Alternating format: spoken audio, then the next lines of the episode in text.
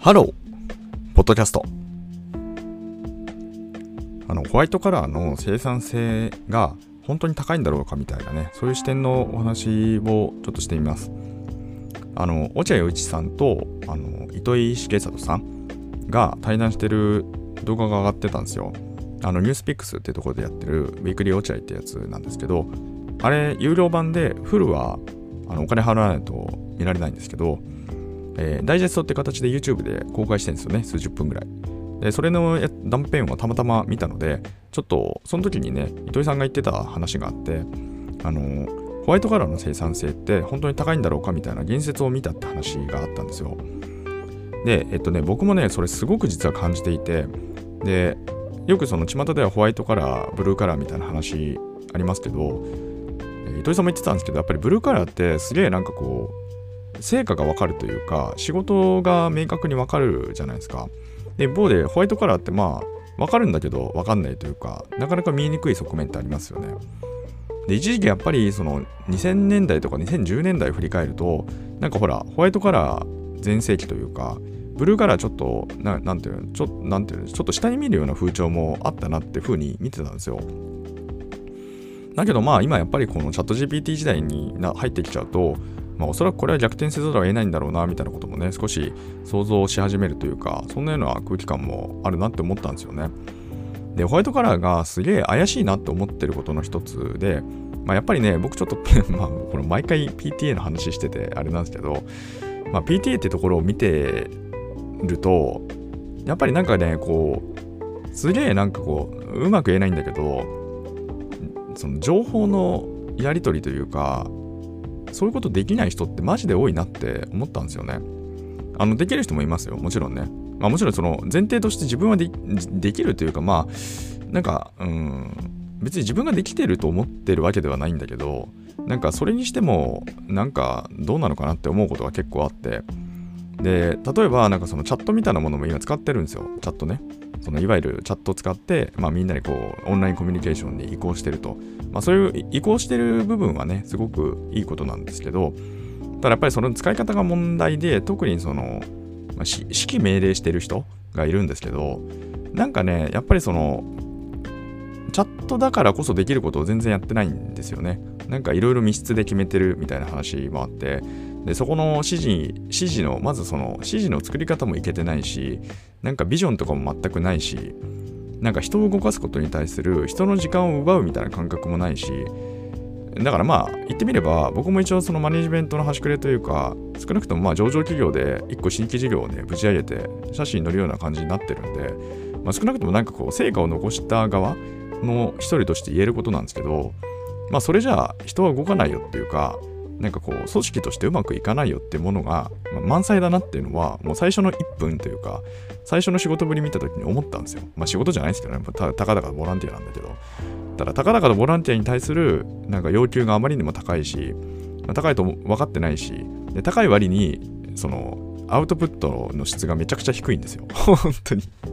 でもそれは多分自分で分かってないんだろうなって思っちゃうんですけど、で例えばその1点だけ見た時に本当にななんていうか本当にこんなにできない人いるんだなってもう失礼ながらすごく感じてしまってでねこれがなんかこう仕事してる感というか多分こういう世界観でなんかその働き仕事してる先でも振る舞ってんだなって思った時にだってたかだかボランティアでその程度なわけですよ。だって責任も何もないしね適当にやったっていいわけな環境なのになんか要はもう大前提見誤っちゃってるわけでなんかまずその本質も見られないし分かってないしみたいな話を見た時に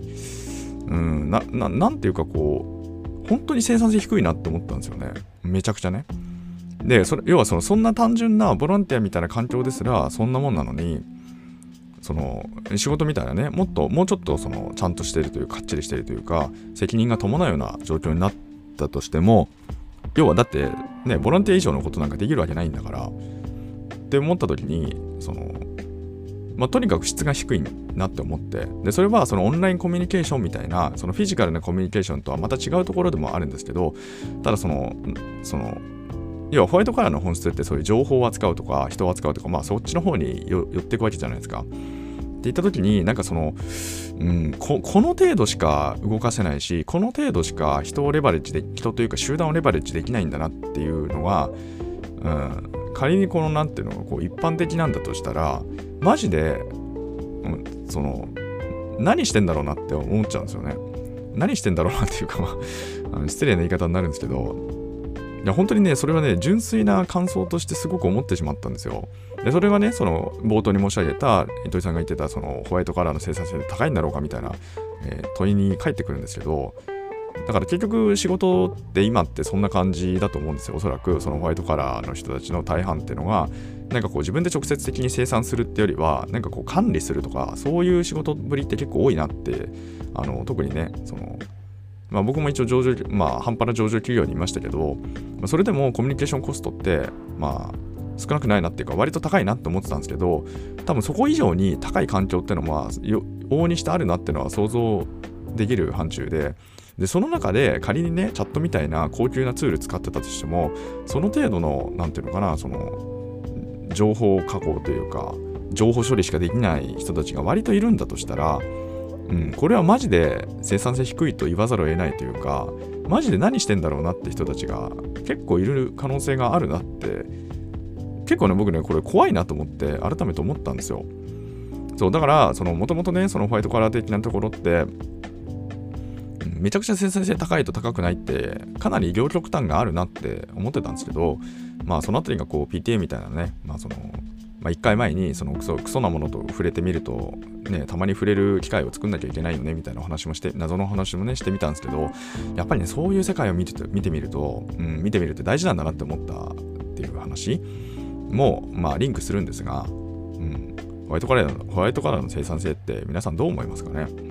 まあそんなのねちょっと疑問を持ってみたのでちょっとそんなお話をさ、えー、してみました。えこのチャンネルでは明日がちょっと楽しくなる IT というコンセプトで IT というのは私が極快拡大解釈した IT をお届けし皆様の明日がちょっとでも楽しくなればというそういうチャンネルになっております。でこの糸井さんがね面白いこと言っててこの時代においてじゃあどんな言葉をコピーライティングしますかって言ったらホワイトカラーブルーカラーそういうことじゃなくてノーカラーなんだって言ってて ノーカラーな仕事をしたい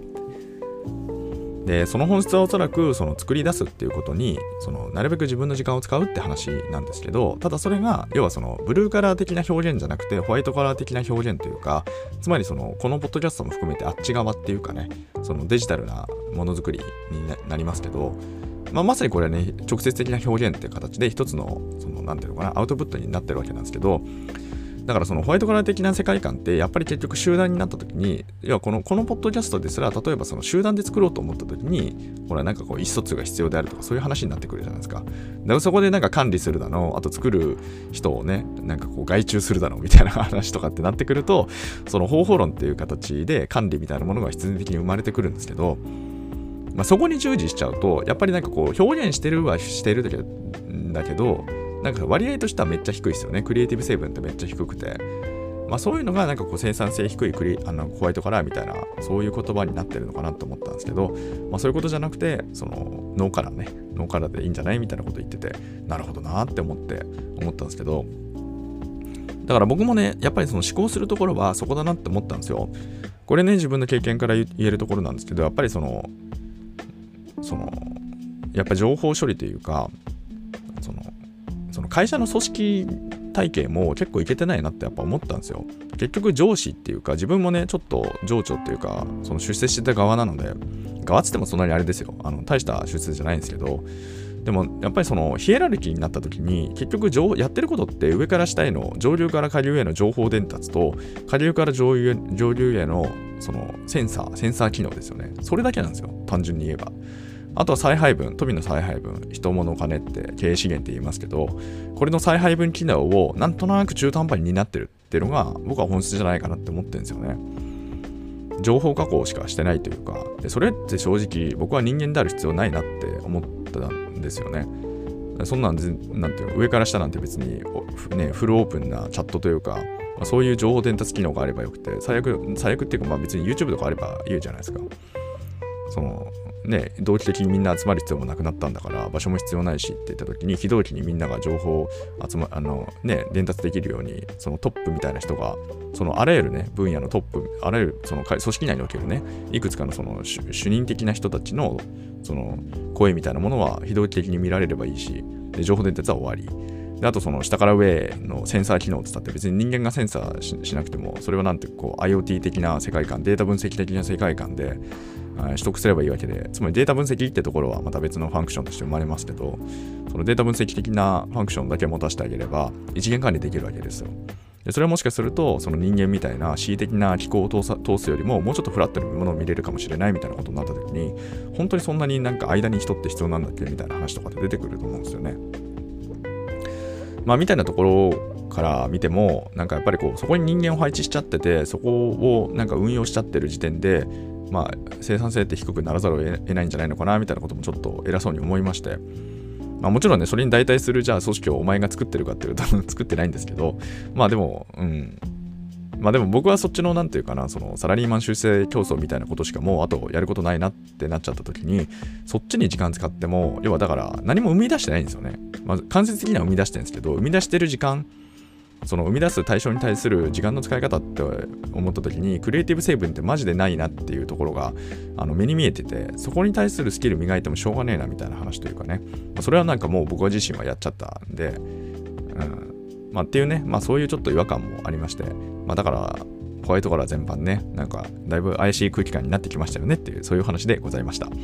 まあ、これはね、妄想曲解なんで、すみません、ホワイトカラーが怪しいかどうかもよくわかんないですけど、まあ、生産性低いんじゃないみたいなね、ちょっと視点を投げかけてみましたので、もしもね、皆様の周りの中、周りで何かそういうね、なんかこう、エピソードとか、なんかそうね、それを感じさせるエピソードみたいなものがあったら、ぜひともね、あの教えていただきたいなというふうに思いました。それではね、皆様とまたお会いできる日を楽しみにしております。Have a nice!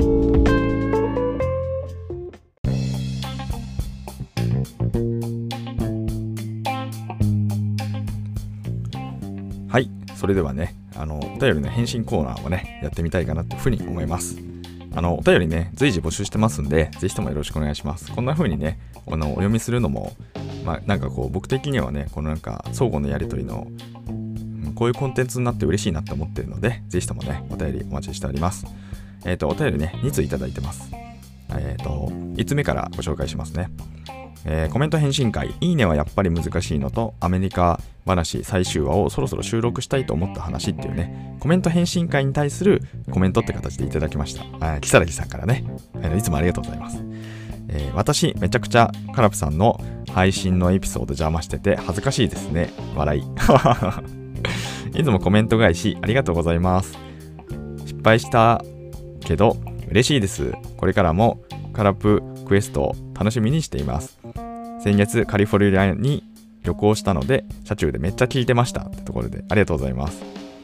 あれね、あの、いいねの話からね、ちょっとあの僕のポッドキャストの評価のところで ちょっと操作をね、あのミスってしまいましたみたいなね、あのお便りいただきまして、まあその件からね、ありがとうございます。あのね、全然エピソード邪魔しててみたいな感覚一切持ってないので、あのむしろね、すいません、なんかこう、こんな風にね、あのお答えするみたいな形でやらせていただいてて、むしろね、こうやって取り上げることがね、すごく僕の中では楽しいなと思ってるので、本当にね、お便りいただいて嬉しいなと思ってます。だから、いつもね、コメント返しありがとうございますみたいなこと書いていただいてますけどね、こちらこそね、本当にありがとうございます。あの、失敗とかね、別に楽しいじゃないですか。だからね、だからね、なんかぜ、ぜぜひ、そういうね、なんかこう、なんていうか、ね、やらかしちゃったみたいな話とか、もうすごく楽しいので、ぜひともね、皆さんも共有していただければ嬉しいなと思ったのと、そう、あとね、あの、このポッドキャストの時はね、まだ最終話のアメリカ話も、えっと、シリーズ7回あるんですけど、6回目まで収録してて、最後ね、その後に、やっぱちゃんと収録しようと思って、1回ね、最終回、あの、終わりを収録したんですけども、そのクエストってところでね、最後公開してみましたので、まあ、これでね、無事完結できたってところですよね。